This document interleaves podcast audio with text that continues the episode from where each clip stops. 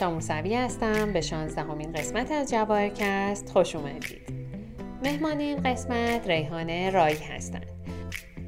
ریحانه رای دارای آثار بحث برانگیز در زمینه جواهرات هستند که میخوایم بیشتر در مورد آثارشون صحبت کنیم. بریم و با هم صحبتی داشته باشیم با ریحانه رای.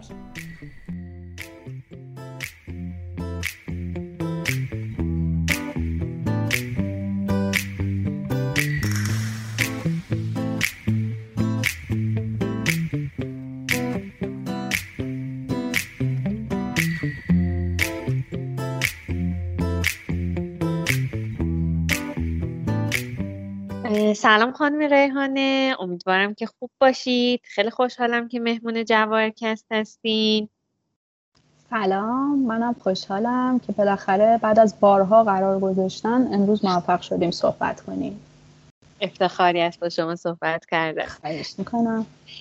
ریحانه جان، میخواستم ازتون بپرسم چی شد وارد جواهرسازی شدین؟ ببین، من لیسانس صنایع دستی خوندم و توی دوره‌ای که ما درس می‌خونیم فکر می‌کنم الانم شاید خیلی از دانشگاه همچنان این شکلی باشن. سال آخر باید یه گرایشی انتخاب می‌کردی به عنوان گرایش تخصصی. من خب اون موقع مثلا چوب بود، سفال بود، من کارگاه سفال حجم می‌ساختم. بعد فکر کردم که ببین من دوست دارم چیزهایی بسازم که با بدن مرتبطه. اون موقع خیلی متوجه نمی شدم که چرا این میل در من هست، که این میل مرتبط بودن چیزهایی که می سازم با بدن. ولی بعدها توی روند کاریم و تو مطالعه ها متوجه دلایل شدم که چرا گرایشم اونور بوده. میدونی مثلا فکر میکنم من شاید هیچ وقت صرفا یک نقاش نمیتونستم باشم. یعنی اگه نقاشم می شدم احتمالاً باز اون دایره کار نقاشانم کشیده میشد به بدن. در نتیجه من جواهرسازی رو انتخاب کردم. و در دانشگاه فکر میکنم به اندازه 1 ترم یا 2 ترم کار کردم با مس و برنج و جوشکاری و اره‌کاری و این چیزها رو به ما یاد دادن و بعد از اون وقتی که از دانشگاه اومدم بیرون خودم شروع کردم با سرچ و آزمون و خطا، یوتیوب، سایت ها هی کار یاد گرفتم و البته از تجربه های مختلفی که توی رشته صنایع دستی داشتم، کار کردن با چوب، کار کردن با فلز، کارگاه های ساخت فلز، این چیزها خب من خیلی استفاده کردم تو کارم. بعد هم ارشد تصویرسازی خوندم و اون ارشد تصویرسازی به خاطر اینکه استادای خیلی خوبی داشتم مثل آقای بنی اسدی، آقای مسخالی، آقای شیوا، اینا به من کمک کرد که دیزاین رو بهتر بفهمم و دوباره اونو هم توی جواهرسازیم داشته باشم. خیلی عالی. روند ساخت آثارتون برای شما چجوری هست؟ اول میایید طراحی میکنید روی کاغذ، بعد میایید ایده پردازی میکنید؟ چجوری این روند برای شما پیش میره؟ ببین راستش من در هر مجموعه‌ای که کار کردم یه پروسه‌ای رو طی کردم. توی کارهای اولی که می ساختم که پایان نامه لیسانس و فوق لیسانسم بود و بعداً از دل اونها یه مجموعه‌ای در اومد و اولین نمایشم رو گذاشتم، من اول داشتم یاد می گرفتم. به خاطر همین یه دیزاین با مداد یه چیزایی برای خودم اون موقع می‌کشیدم توی دفتری که داشتم و اسمش رو گذاشته بودم دفتر طراحی، ولی توی ساخت به اون چیز نبودم، مقید نبودم به اون چیزی که دیزاین کردم، چون داشتم جوشکاری رو تمرین می‌کردم، داشتم اره‌بری رو تمرین می‌کردم. برای همین خیلی از بداهم استفاده می‌کردم. یه چیزی می‌ساختم می‌دیدم چه باحال شد، حالا دوست دارم این سنگه بیاد کنارش. ولی هرچی که پیش رفتم مدل کاریم تغییر کرد. مثلا توی یه مجموعه پرندگان صلح هم تو مجموعه دومش توی گالری گلستان، توی مجموعه اولش توی گالری گلستان، من با خودم فکر میکردم که من اینجا میخوام تمرین کنار هم نشستن رنگ سنگ ها رو انجام بدم. در ضمن اینکه حالا دیزاین شخصی خودم رو داشتم با پرنده و درخت انجام میدادم، اون تمرینم برام بود. به خاطر همین سنگا رو میچیدم کنار هم دیگه، مثل کلاژ کار میکردم. سنگا رو میچیدم کنار هم دیگه و به این فکر میکردم که این دوتا سنگ دوست دارم با هم دیگه کنار هم دیگه بازی بکنن و حالا فلان مضمون رو در ذهن خودم داشتم که ترکیبش با این پرنده، این درخت چه شکلی میشه و بعد اونو میساختم. توی مجموعه‌ای که روی پورتره کار کردیم برای نمایشگاه گروهی، مجموعه شاهزاده ایرانی، من توی اون اول طراحی کردم و مقیدم بودم به اون طراحی که کردم، بعد ساختمش. توی مجموعه گاردن پارتی من یه سری قطعه ها رو ساختم، یه بخشی از کار رو ساختم به صورت بداهه، بعد دوباره مثل کلاژ اومدم یه چیزای دیگه روش سوار کردم، کار کردم، سنگ رو بردم کنار کارم. میگم تو هر مجموعه یه شکلی کار کردم. آره، بعضی از مجموعه ها بداهه بوده، بعضی از مجموعه مدل کلاژ بوده، بعضی وقتا یه سنگ پیدا کردم گفتم آ چرا این سنگ رو دوست دارم، سنگ رودخونه، چرا این سنگ رو دوست دارم، میخوام باش یه کاری بکنم. اصلا بر اساس سنگ یه چیزی ساختم. خیلیم عالی. از چه تکنیکایی استفاده میکنید برای ساخت کارهاتون بعد از حالا ایده پردازی و حالا دیزاینی که انجام دادید؟ ببین، من تا قبل از مجموعه گاردن پارتی تمام کارهام صرفاً با تکنیک‌های دستی بود، یعنی از قلمزنی و جوشکاری و نمیدونم اره‌بری و اون چیزی که توی در سطح بزرگش توی ساخت و ساز ظروف مثلا مسی انجام میشه، من همونو در سطح کوچیک میومدم تو جواهرسازی رو نقره انجام میدادم. توی مجموعه گاردن پارتی یه بخشی از کارم رو روی وکس کار کردم و بعد ریختگری کردم، منتها قالب اینا نداره، یعنی کار کردن خود وکس مستقیما، و بعد دوباره اومدم یه سری قطعه ها و چیزایی که با دست ساخته بودم و به اون اضافه کردم، یعنی در پایان اون یه چیز ترکیبی شد. نمیدونم دفعه دیگه چه تکنیکی استفاده بکنم. با کامپیوتر کار کردن با راینو و متریکس هم یاد گرفتم، ولی واقعیتش خیلی ارتباط برقرار باش نکردم، چون دوست دارم چیزی با دستم بسازم، ولی ممکنه که یه روزی برای یه مجموعه سراغ اونم برم. خیلی هم موندی. ایده پشت مجموعه هاتون از کجا میاد؟ چون بیشتر چیزی که من متوجه شدم که مجموعهاتون بیشتر دارین از موتیفای ایرانی، چیزای اسطوره‌ای دارید الهام میگیرید، درسته؟ ببین، من یه ذهن خیلی داستان پردازی دارم، خیلی داستان پرداز و خیلی علاقمند به هنر ایرانی. حالا شاید این علاقه از اونجایی میاد که من هم اصفهان درس خوندم و سالها اصفهان در نتیجه زندگی کردم، همین که توی خانواده بزرگ شدم که بابام به خصوص خیلی علاقه داشت به هنر ایرانی و از کودکی من تصویر جریان داشت توی خونم. این کتابای مثلا نقاشی مینیاتور، کتابای صنایع دستی، آقا بابای من مثلا تفریحش این بود که زمانی که من خیلی بچه بودم بره فروشگاه صنایع دستی و شیشه های دستساز بخره. بعد خب تو فکر کنم ما هم بچه بودیم، بازی میکردیم تو خونه و تک تک این شیشه ها رو میشموندیم. ولی اون زیبایی شناسی ایرانی تو نگاه من هست، یعنی شاید حتی ازش فرارم نمیتونم بکنم. یه دوره‌ای با خودم گفتم آقا من هیچ تصویر هنر ایرانی نمیتونم ببینم. بعد وقتی که اتفاقی توی شبکه‌های اجتماعی تصویر مینیاتور برای من بالا میومد، من دچار یه شوق و شعفی میشدم که خودم تعجب میکردم که چقدر این ترکیب بندی ایرانی داره تاثیر میذاره رو ذهن من، چرا انقدر به من آرامش میده. منتها واقعیتش همیشه سعی کردم که توی این استفاده از هنر ایرانی خودم رو پیدا بکنم و علاقه خودم رو پیدا بکنم. ببین، من یه آدمیم که به طبیعت خیلی علاقه دارم، کیف میکنم، میرم توی جنگل کیف میکنم، توی ایوونم ریحون میکارم، توی گلدون کیف میکنم، پرنده ها رو تو خیابون راه میرم تماشا میکنم، کیف میکنم.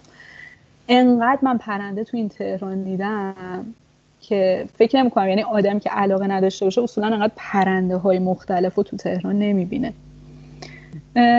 خب اینا از طرفی در کنار اون هنر ایرانی، چون تو هنر ایرانی ما خیلی طبیعت داریم دیگه، اینا همش نتیجهش این کارایی شده که میبینی. در ضمن مثلا من توی مجموعه آخرم، چون میگم من به هر حال یه مقدار علیرغم این که لیسانس و فوق لیسانس موندم و کار کردم روی جواهرات توی پروژه هام، ولی یه مقدار زیادی خب گفتم من خودآموز در واقع پیش رفتم و تو هر مجموعه سعی کردم یه کاری بکنم. توی مجموعه آخرم به خصوص من دغدغه امید داشتم.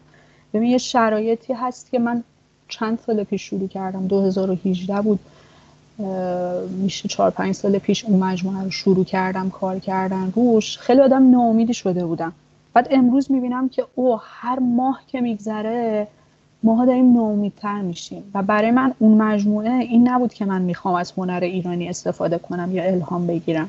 برای من اون مجموعه این بود که آقا من میخوام امید ذهنی خودم رو حفظ بکنم و امیدوار باشم که اگر کسی کار منو میبینه اون کورسوی امید توی ذهنش زنده بشه.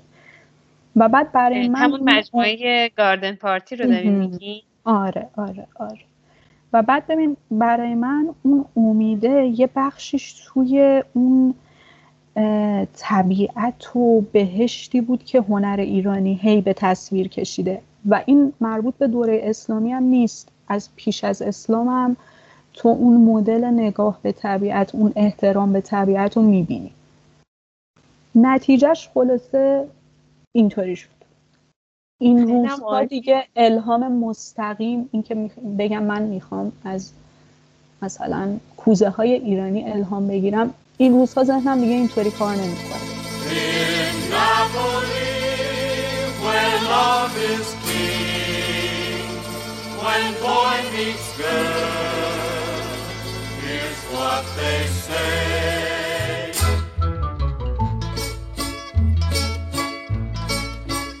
When the moon hits your eye like a big pizza pie, that's amore. When the world seems to shine like you've had too much wine, that's amore. Bells will ring, ting-a-ling-a-ling, ting-a-ling-a-ling, and you'll sing Vita Bella. Hearts will play tippy-tippy-tay, tippy-tippy-tay, like a gay tarantella. When the stars make you drool, just like a pastifazool at Samore. When you dance down the street with a cloud at your feet, you're in love. When you walk in a dream, but you know you're not dreaming, signore. Excuse me, but you see, back in old Napoli, that's amore. When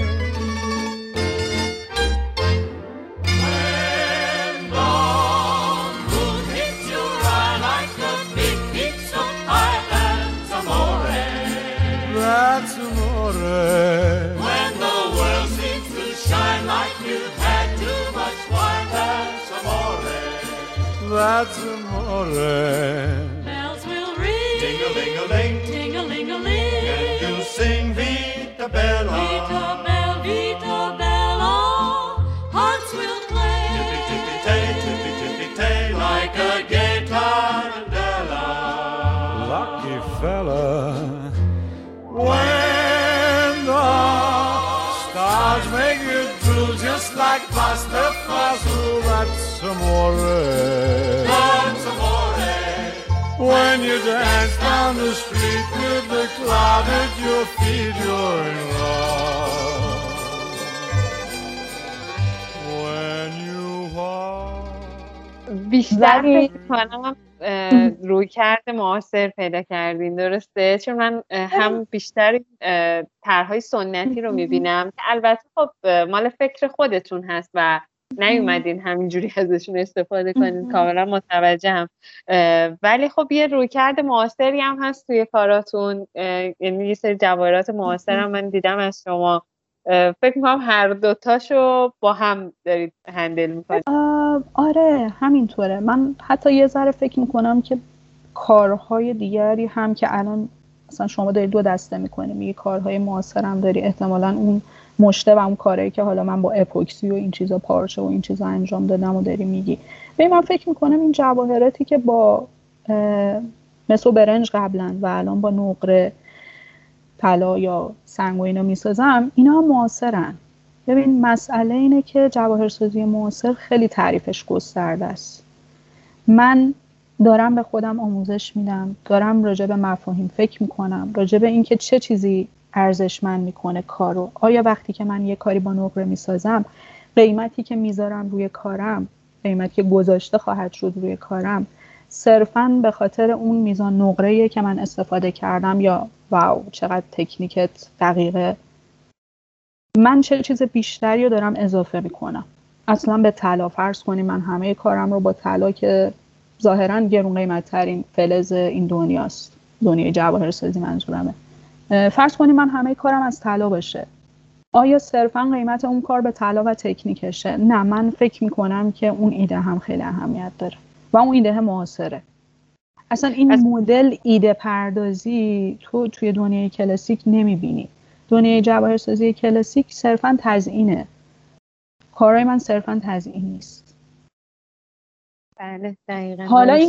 حالا اینکه ببین چقدر موفق شدم توی این که پیش برم تو ذهنیت خودم، دارم تلاشمو میکنم و دوست دارم که تو هر مجموعه‌ام جلوتر برم. پس از اونها استفاده کردین ولی بازم رویکردتون معاصر بوده و کلا مفهوم پشت کارا براتون اهمیت داره برای تمام جواهراتی که می‌سازید. ببین آره، مثلا من توی مجموعه گاردن پارتی کارایی که کار کردم 24 تا گردنبنده. این 24 تا گردنبند پشت و رو و بالا و پایین و تمام زوایاش کار شده و ترکیب‌بندی‌های جذابی دارن. متشکرم. و کارها اسم دارن مهمتر از همه و این اسما کنار اون ترکیب‌بندی کار، کنار این که کار پشت و رو داره یه فضایی رو توی ذهن میسازه که اون فضا اون باقیه که تو خود کارها مستقیما وجود نداره. توی خود کارها اصولا معماری چهره است، درخت پرنده است، ولی درخته مثلا 5 تا درخته، ولی اون باغ ذهنی مجموع این المان‌های بصری که جلو پشت کار هست به اضافه اسم کار، به اضافه یه سری طراحی گل که توی نمایشگاه بود، اینا قراره یه باغ ذهنی رو بسازه. خب این نگاه اصلا توی جواهرسازی کلاسیک نمی‌بینی. این جواهرسازی کلاسیک صرفاً با این کار داره که تو یه چیز خوشگل بزنی و گرون قیمت احتمالاً و باهاش طبقه اجتماعی تو، طبقه مالی تو مشخص بکنی، ولی کاری که من دارم میکنم خیلی جلوتر از اینه. من دارم یه داستان ذهنی میسازم برای اون کسی که کارو میبینه. اون کسی که کارو میندازه بدنش اون باقیه که این قصره، این چهره، اون چند تا درخت توش وجود دارن. پس ارتباط داره به تن و بدن انسان هست که تکمیل میکنه کار شما. دقیقاً همینطور. ریحانه جون نمایشگاه شرکت کردین به اسم Wearing Change که مربوط به جواهرات معاصر بوده. در مورد کارتون توی نمایشگاه توضیح میدین برامون؟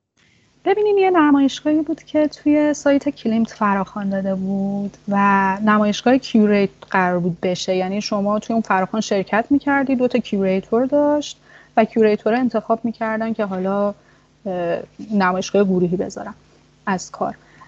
عنوان کاملش بود Not Only Decoration, Wearing Change، یعنی فقط تزیین نیست، تغییراتی که توی پوشیدن قرار رخ بده و محوریتش جواهرات بود.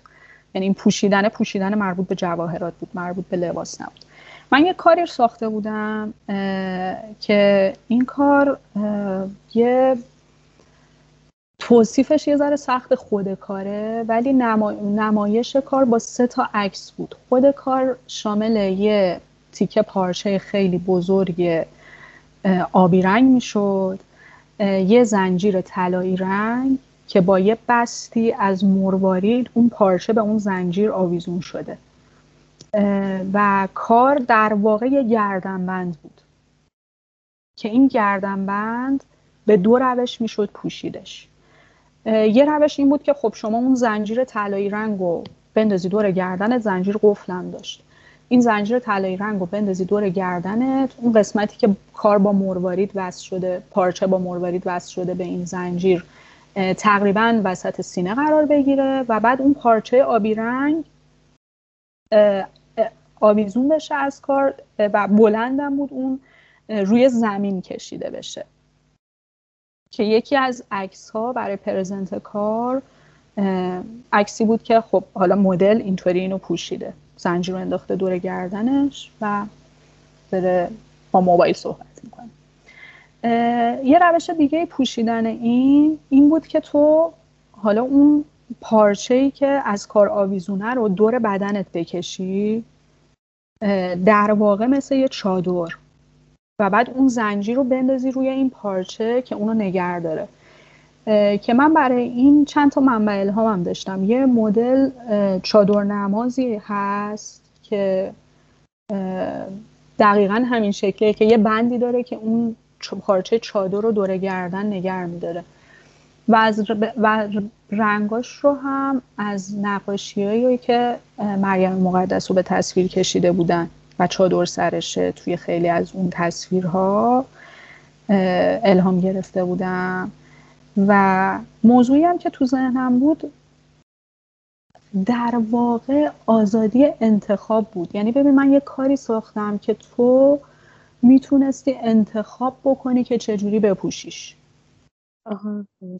میتونستی پارچه رو بکشی دور بدنت، یعنی کار بیا دور بدن تو رو بگیره، بدن تو موهات بکنه، و میتونستی از گردنت آویزون بکنی و پارچه آویزون بشه و از اصولا قد من، چون پارچه فکر کنم حتی یه آدمی که اگه 180 190 هم قدش بود اون پارچه هر رو آویزون میکرد بازم روی زمین کشیده میشد و اینطوری بدنت گسترش پیدا کنه. یه کار دیگه هم داشتیم که اون البته مجسمه بود این کارسونم که یه شیئی بود به اسم خودنگاره که از داخل جعبه میتونست چیزای مختلف خارج بشه. در مورد اینم توضیح میدین و اینکه چرا با اینکه مجسمه هست جزء دسته جواهرات معاصر قرار میگیره؟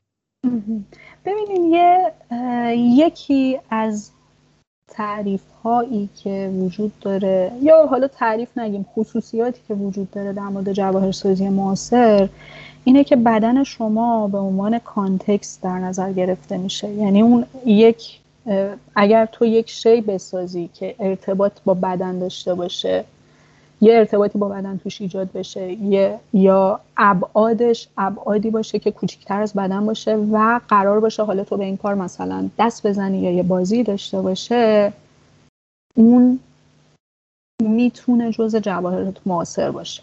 تو یه حجمی رو درست بکنی که صرفاً مثلا توی مشتت بگیری، جا بشه توی مشتت، میتونه جزء جواهرسازی معاصر باشه. یعنی از لحاظ معنایی ببین، هم معناست هم ابعاده، منتها ابعاد فقط این نیست که کوچیک باشه تو بتونی تو مشتت بگیری، ممکنه خیلی بزرگ باشه اون کار بدن تو رو توی مشتش بگیره. میدونی، خیلی تعریف گسترده ایه. اون ارتباط اصلش اون ارتباط است. من یه کاری به واسطه ارتباط بدن هست که جزء اون مجسمه رو جزء جواهرات میذاریم. دقیقاً. من فکر میکنم ببین اینکه این ارتباط با بدن وجود داشته باشه توی اون کار، منظورم از ارتباط حتی تاچ فیزیکیه. ببین، من کاری که ساخته بودم یه کاری بود که برای اولین نمایشگاه جواهرات معاصر گالری آریا اونو ساخته بودم و اونجا شرکت کرد. یه حجمی بود که یه مکعب سیاه بود، یه دست عروسک که من اینو پیدا کرده بودم تو خیابون، بازیافی بود، روی کار بود، و یه جعبه‌ای که روش گل و مرغ کار شده. خب شما یه کار منو، مجموعه‌های قبلی منو به خصوص ببینی، من یه دوره یه مجموعه‌ای هم داشتم با گل و مرغ پرندگان و گلها اسمش بود که اونم تو گالری گلستان نمایش داده بودم. روی این جعبه یه گل و مرغه، این جعبه درش باز میشه، دوباره یه در دیگه توی جعبه هست، در دوم باز میشه. توی اون جعبه استخونی از این جعبه هایی که توی اصفهان میفروشن، توی صنایع دستی اصفهان. توی اون جعبه یه سری سنگ تراش نخورده من گذاشتم، یه سری قطعه های نقره‌ای گذاشتم و یه سری سنگایی که روی قطعه نقره‌ای سوار شده و بعد تو میتونی بیای در جعبه رو، در اول رو باز بکنی، در دوم باز بکنی، هر کدوم از این قطعه ها رو با هر ترکیبی که دلت میخواد توی این دست قرار بدی یا کنار کار بچینی، نصفش رو بذاری تو جعبه باقی بمونه، یکیشو در بیاری، سه تاشو در بیاری کنار هم دیگه.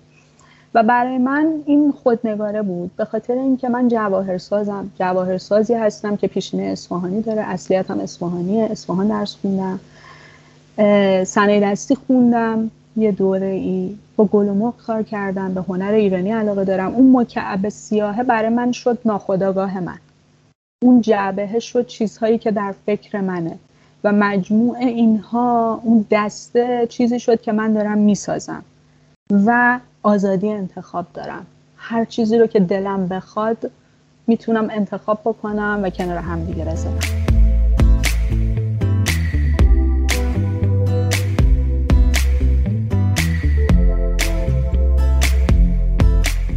به پایان 16مین قسمت از جواهرکست رسیدیم. با تشکر از شما که شنونده این اپیزود بودین و با تشکر از ریحانه رایی که دعوت من رو قبول کردند. شب و روزتون خوش، براتون آرزوی سلامتی و موفقیت دارم. آبان 1400